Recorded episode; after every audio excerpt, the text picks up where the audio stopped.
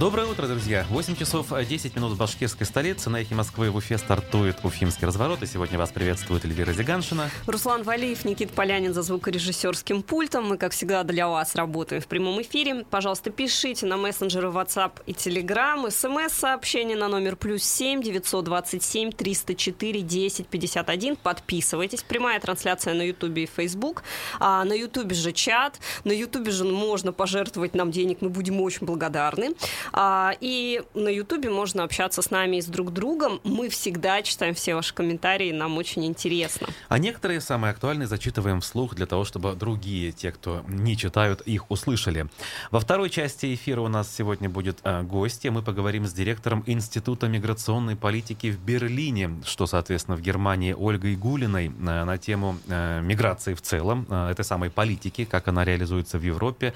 Сравним с ситуацией в России, Башкортостане Казахстане и анонсируем довольно любопытный проект для блогеров и журналистов, который, в принципе, э, вот-вот уже скоро стартует. Это будет после перерыва в начале пресса, фрагмент программы «Персонально ваш» с доктором экономических наук Рустемом Махуновым и голосование. Все рубрики на своих местах. Переходим к обзору прессы. Пресса с доставкой на дом. Э, начну с публикации на Эхе. Э, разные управления МВД Башкирии в исках к сторонникам Навального оценили работу одних полицейских более чем в два раза дешевле, чем других полицейских. Не раз мы уже упоминали вот эту историю с исками, э, которые МВД адресует в адрес тех, кто, по мнению МВД, организовывал акции протеста зимой и весной текущего года. Так вот, процитирую нашу публикацию. Всего к бывшей волонтерке значит, штаба Навального признанного экстремистским э, в Уфе Ольги Комлевой, полиция подала несколько исков с общей суммой требований около 4 миллионов рублей. Значит, э, Уфимское управление полиции требует оплатить э, работу 384 сотрудников в сумме 997 рублей за каждого из них, да, то есть около тысячи. А, значит, эм, а деятельность других полицейских, скажем так, которые также, в принципе, работали МВД Башкирии, то есть не по Уфе, а по Башкирии, требует оплатить в размере 2620 рублей, э, отмечает Ольга Комлева в своем сообщении. Она сама считает, что действия руководства МВД по взысканию стоимости сверхурочной работы с оппозиционеров позорят подчиненных. Эти иски пока в рассмотрении, ни один до ума не доведен. Я напомню, что процесс по одному из них начался, но судья, в общем, развернула участников, потребовав прежде всего от истцов, то есть от МВД, более тщательного обоснования э, суммы требований, то есть э, нужны были доказательства какие-то, а не просто слова, что смотрите, вот мы потратили столько денег за сверхурочную работу, там конкретно 23 января, например.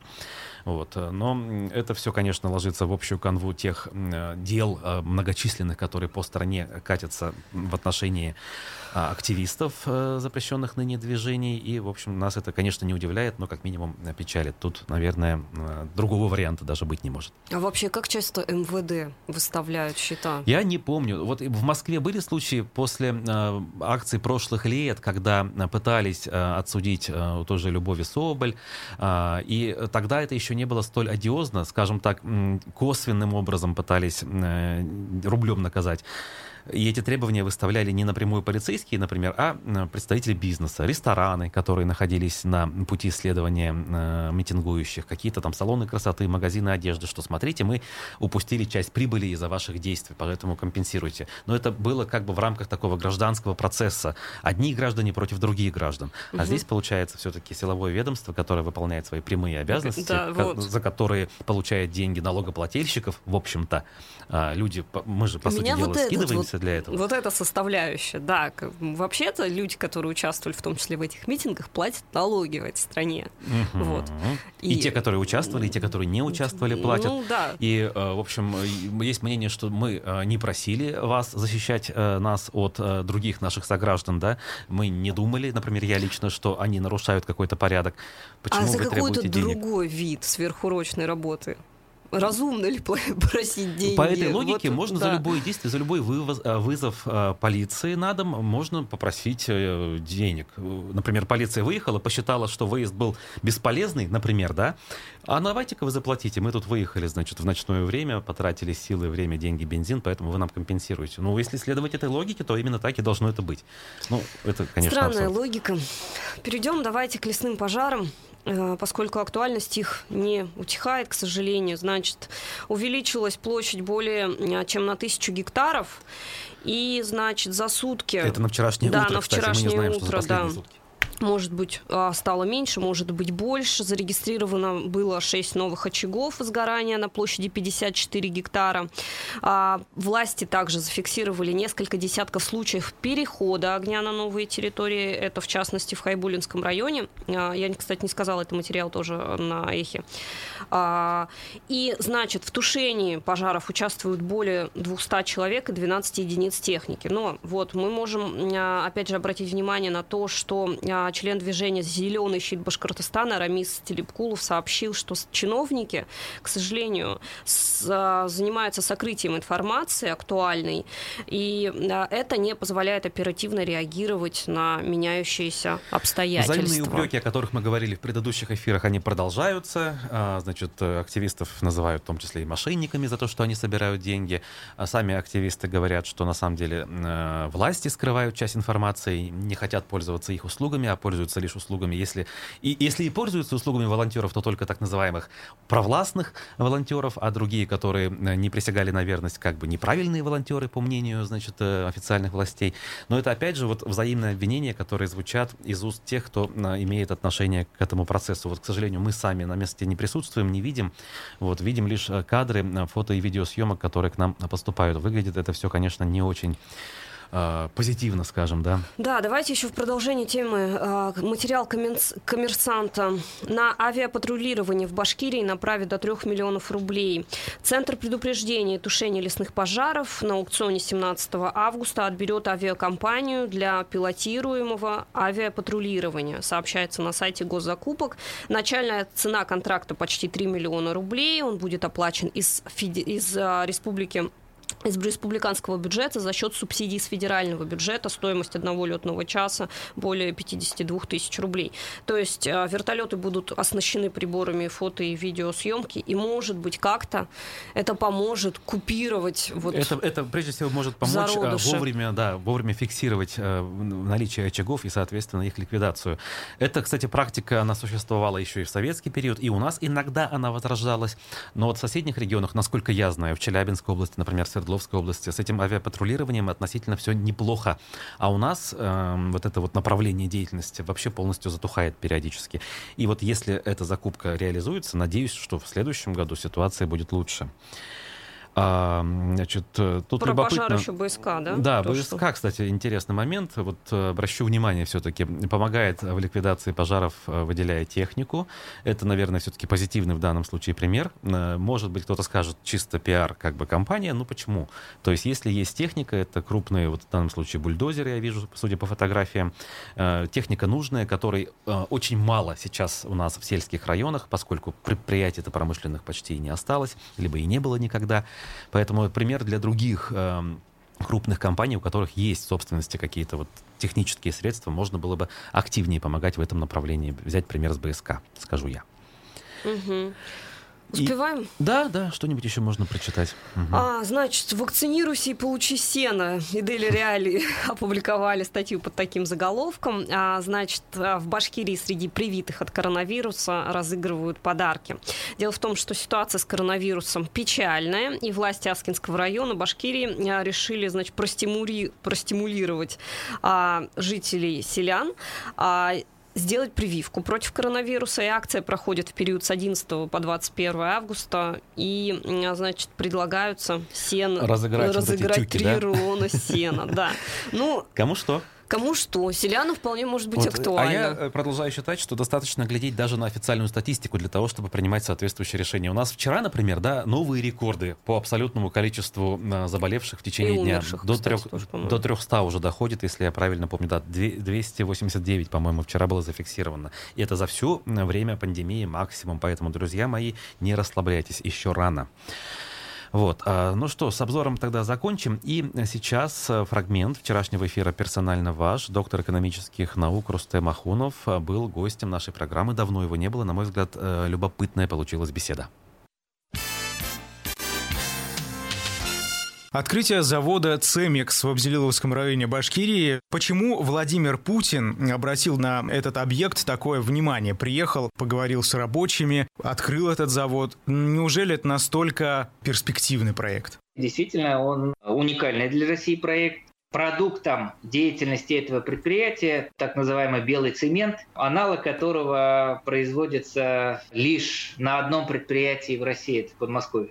Второе, что реализация этого проекта экономически была важна во избежании сбоев импортных поставок из стран, откуда импортируется этот белый цемент. Речь идет прежде всего о Турции, Иране, там, отчасти Египта. Э, с точки зрения инвестиций, объем, ну, конечно, он несущественный в масштабах всех инвестиций не только страны, даже региона. Ну, сколько? В год это примерно там 2-2,5 миллиарда. Ну, что такое 2-2,5? Это менее процента в общих объемах инвестиций годовых Республики Башкортостан. Я думаю, что здесь играла еще роль то, что этот проект реализуется иностранным инвестором. В условиях пандемии иностранные инвесторы выбирают площадки на территории страны, и выбор площадки площадке тоже обоснован.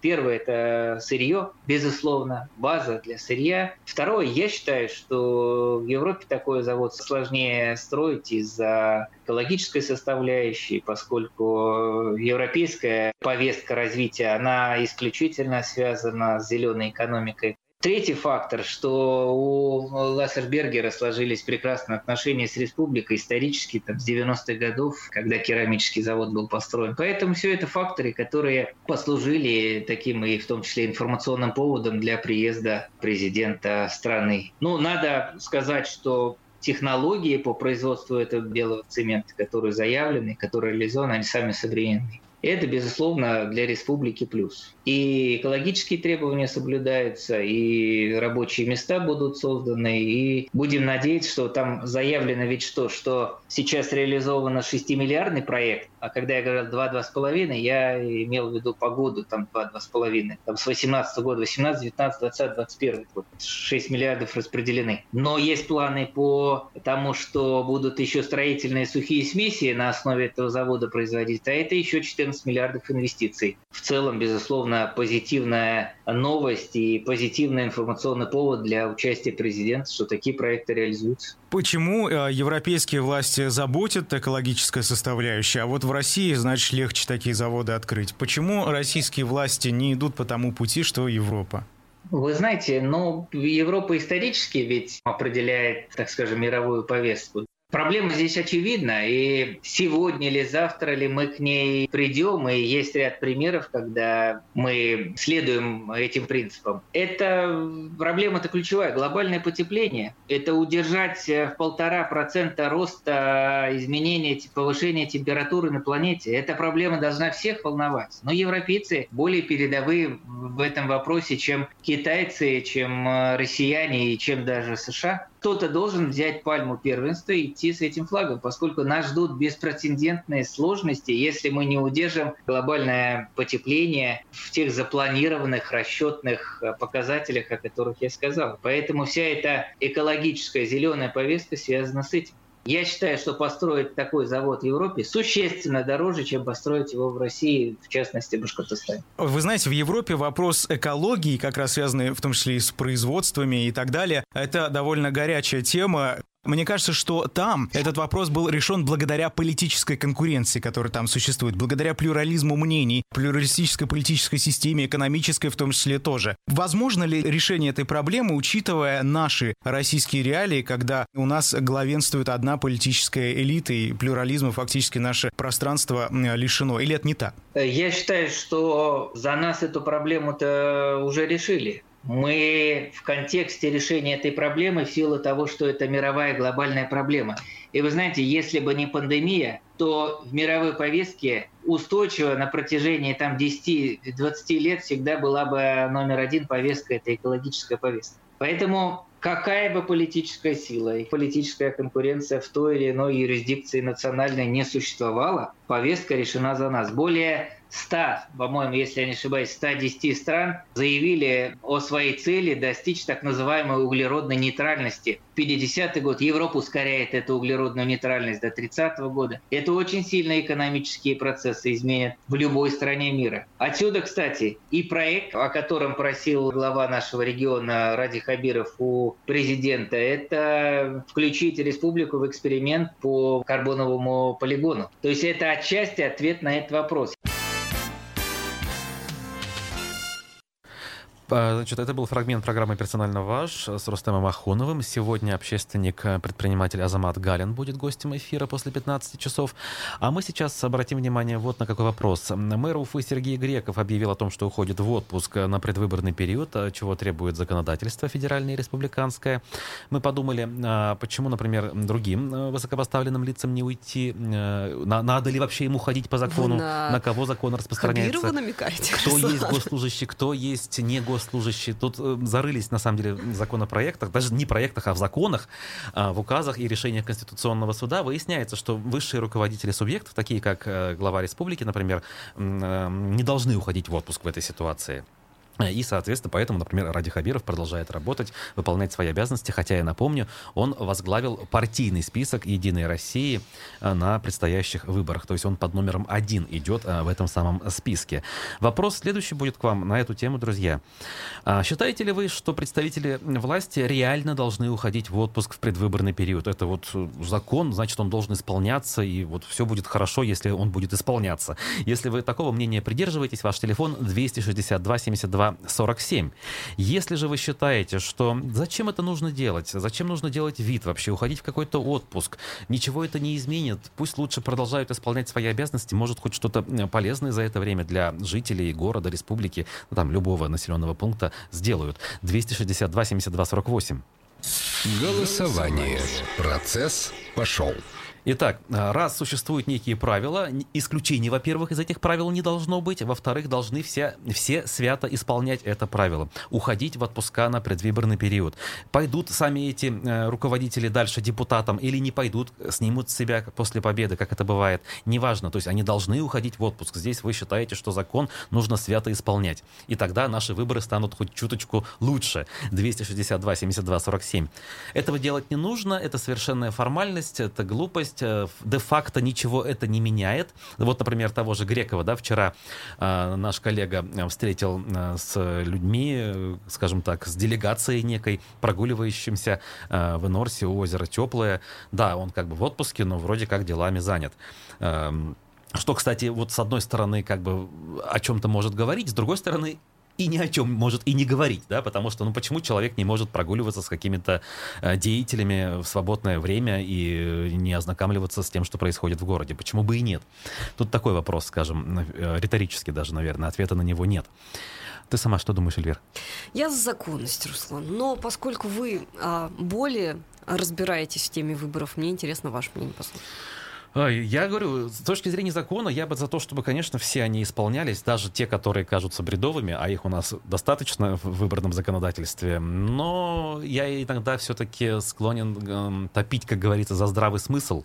Вот, э, вот от того, что у нас руководитель э, города или республики будет в отпуске, но все равно же как бы по необходимости обязанности будет исполнять, ну, если никуда не уедет. А будет ли он больше или меньше пользоваться властными полномочиями для того, чтобы агитировать за себя и за свою партию? Да и так, мне кажется, вот этого админ ресурса достаточно используется в отпуске человек или нет. Поэтому это формальность. Поэтому надо ли вообще, вообще нужно ли эти правила оставлять в законе? Вопрос отдельный. Да. Нужно идти наблюдателями на выборы. Это, это вот здесь святое, да, здесь абсолютно никаких сомнений у меня на эту тему нет. Проголосовали следующим образом. 30% говорят, что закон свят и нужно его исполнять. В этом смысле должны все уходить в отпуск, а 70% согласились с моей точки зрения, что это совершенная формальность, глупость, и не нужно ее соблюдать. Вот такие у нас сегодня результаты. Мы уходим на новости федеральные уфимские, поговорим о миграционной политике, прежде всего в Европе Европе после перерыва. Оставайтесь на Эхе. Продолжаем уфимский разворот на Эхе Москва в Уфе.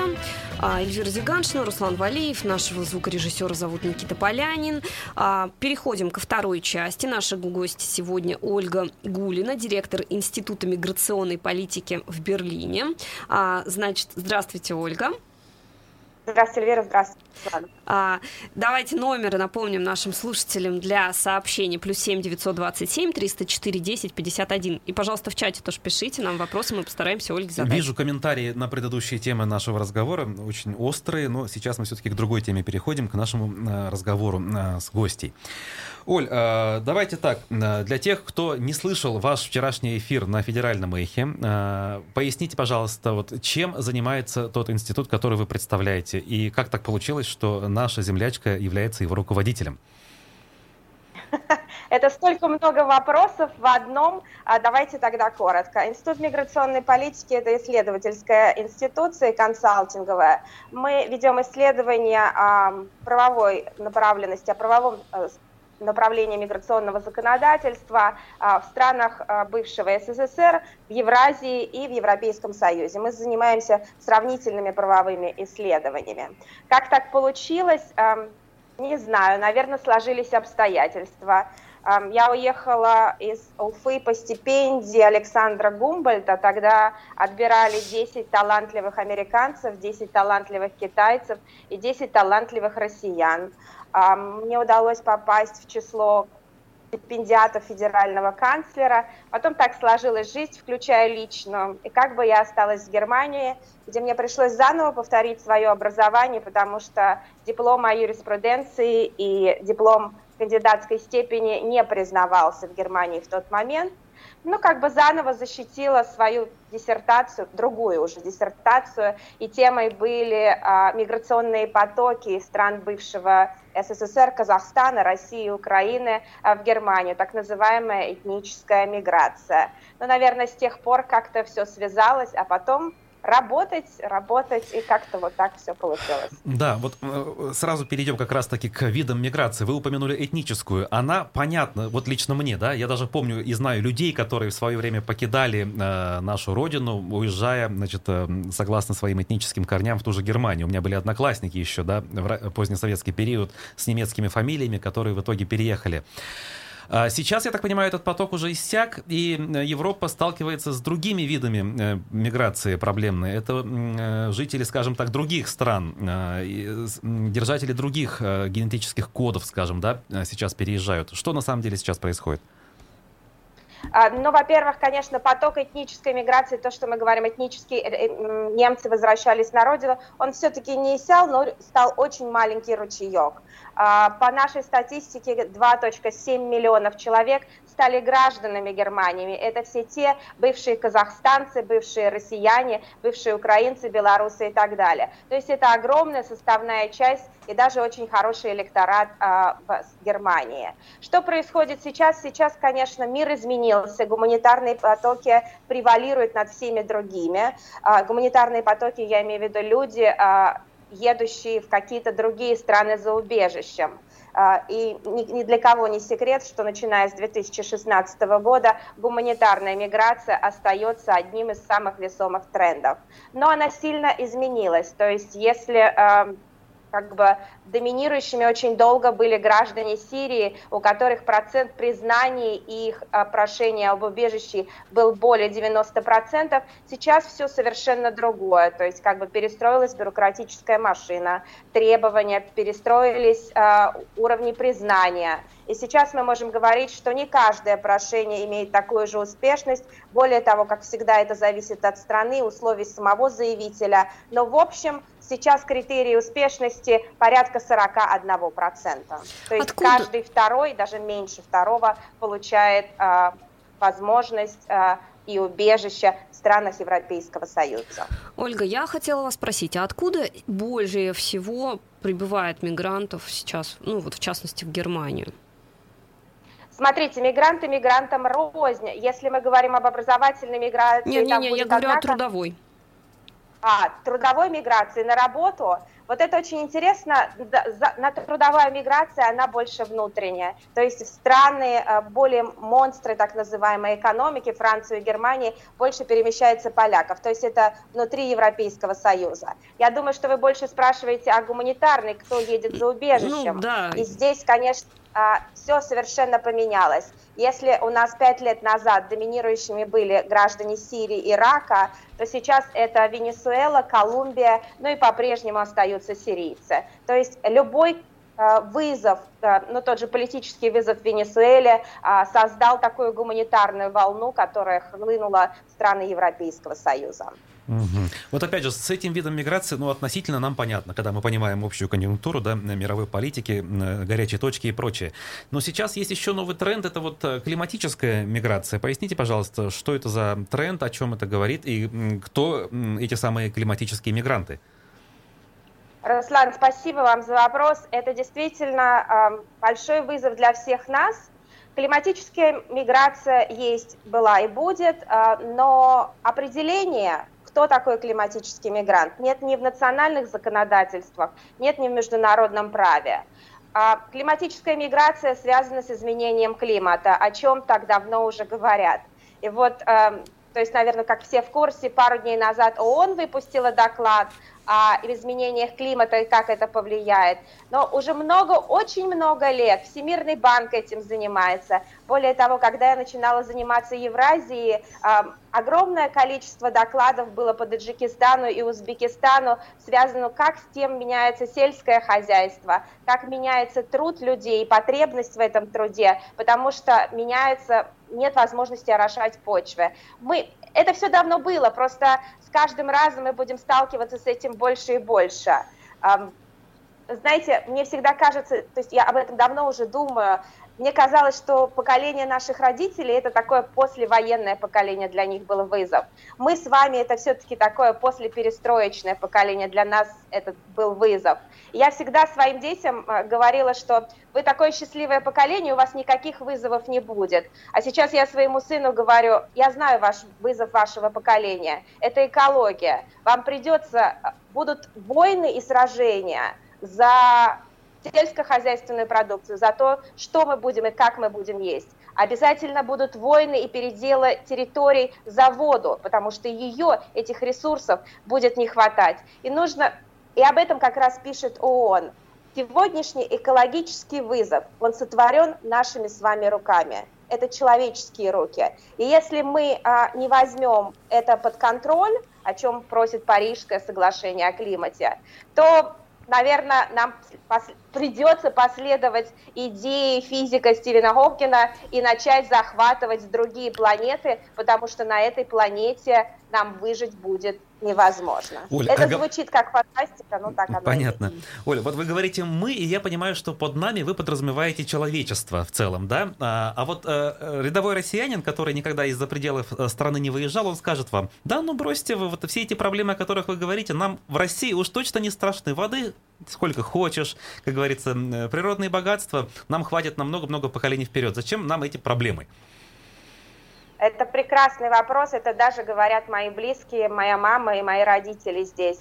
Я хочу сказать, я говорю всегда мы, потому что для меня стало очевидно то, что говорил Кант, общность человеческой судьбы. Простому россиянину может казаться, что количество потребляемого пластика или то, что когда он вынимает батарейки из часов и кидает их в урну, а не сдает на переработку, а их период разложения настолько громаден, что вода будет засоряться, она его не коснется. Возможно, его нет но вода уже, вы начали свои новости, что ацетон, э, то есть как бы повышен и так далее. Вы понимаете, это коснется всех. Будут оползни, будут наводнения, а, будет а, число людей, рожденных с пороком, гораздо выше. То есть это все последствия нашей плохой экологии. И либо мы боремся с этим все вместе, это общий человеческий вызов. Мы не будем больше а, местечково бороться в одной стране, в другой и так далее. Это наконец-то поняли в мире. Мы сможем это победить только тогда, когда каждый из нас возьмет свою долю ответственности, будет меньше потреблять пластика, больше меньше оставлять углекислого газа. И понимаете, даже та же шведская смешная девочка для большинства, эм, эм, она ведь борется не против капитализма, она борется за экологию. И горящие наши леса, оползни, это все то, что скажется на поколении наших детей и наших внуков. И об этом нужно было уже подумать вчера. Угу. А как вот с миграцией связано? Есть ли какие-то данные статистики, вот что э, миграция, связанная вот с этими проблемами, вот была такой-то, а стала вот такой-то? Ну, хотя бы на примере той же Германии, если у вас есть цифры. Это очень хороший вопрос. Можно даже не на примере Германии, а можно на примере всего мира. Уже подсчитано, что а, то есть мы ожидали это к 2050 году, а сейчас последний доклад ООН сказал, что это будет 2030 год, потому что нам не удастся, человечеству, я имею в виду нам, как вы заметили, не удастся удержать эмиссию углекислого газа на точке 1, точка 5. Но это, наверное, как бы за это все равно стоит бороться. А, ожидается, что будет 9 миллиардов, простите, каждый девятый человек будет э, в том или ином виде климатическим переселенцем или климатическим мигрантом ему в рамках одной страны э, или даже целого мира придется переехать из одной деревни в другую, из одного города в другой, из одной страны в другую, потому что либо качество воды будет хуже, либо качество воздуха, либо просто экология в этом регионе станет такой, что там невозможно будет воспроизводство населения. Простите, просто дети не будут рождаться, потому что как бы это изначально заложено. Вот такие все мелочи. То есть как бы у 9 миллиардного населения Земли 1 миллиард возможно, климатических мигрантов. Это по самым таким, скажем, неоптимистическим а, а, прогнозам. Но один миллиард – это каждый девятый.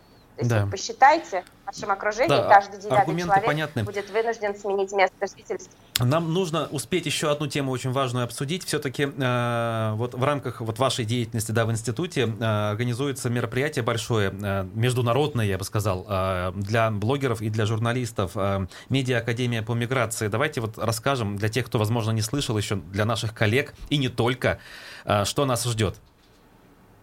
А, спасибо. Вот этому и приурочено как раз-таки. Мы хотим поговорить о миграции, чтобы потому что журналисты несут знания в массы. Мы хотели бы подключить журналистов, научить их писать о миграции и мигрантах, научить пользоваться правильными терминами. И медийная э, э, академия о миграции ей уже три года. И я очень рада, что в этом году у нас получилось подключить мою малую родину. Спасибо вам, Руслан, вы будете координатором этого проекта, поэтому, может быть, ваши коллеги могли бы обращаться за информацией напрямую к вам. А этот проект будет проходить э, в республике Башкортостан. А, мы будем делать онлайн-саммит с международными экспертами, которые, например, будут рассказывать, почему нельзя писать нелегальный мигрант, что очень часто встречается в русскоязычной прессе, потому что ни один человек не может быть вне права. Незаконный мигрант. Это уже давно делают законодатели России и других стран. Но, однако, журналисты, масс-медийная информация продолжают штамповать этот термин.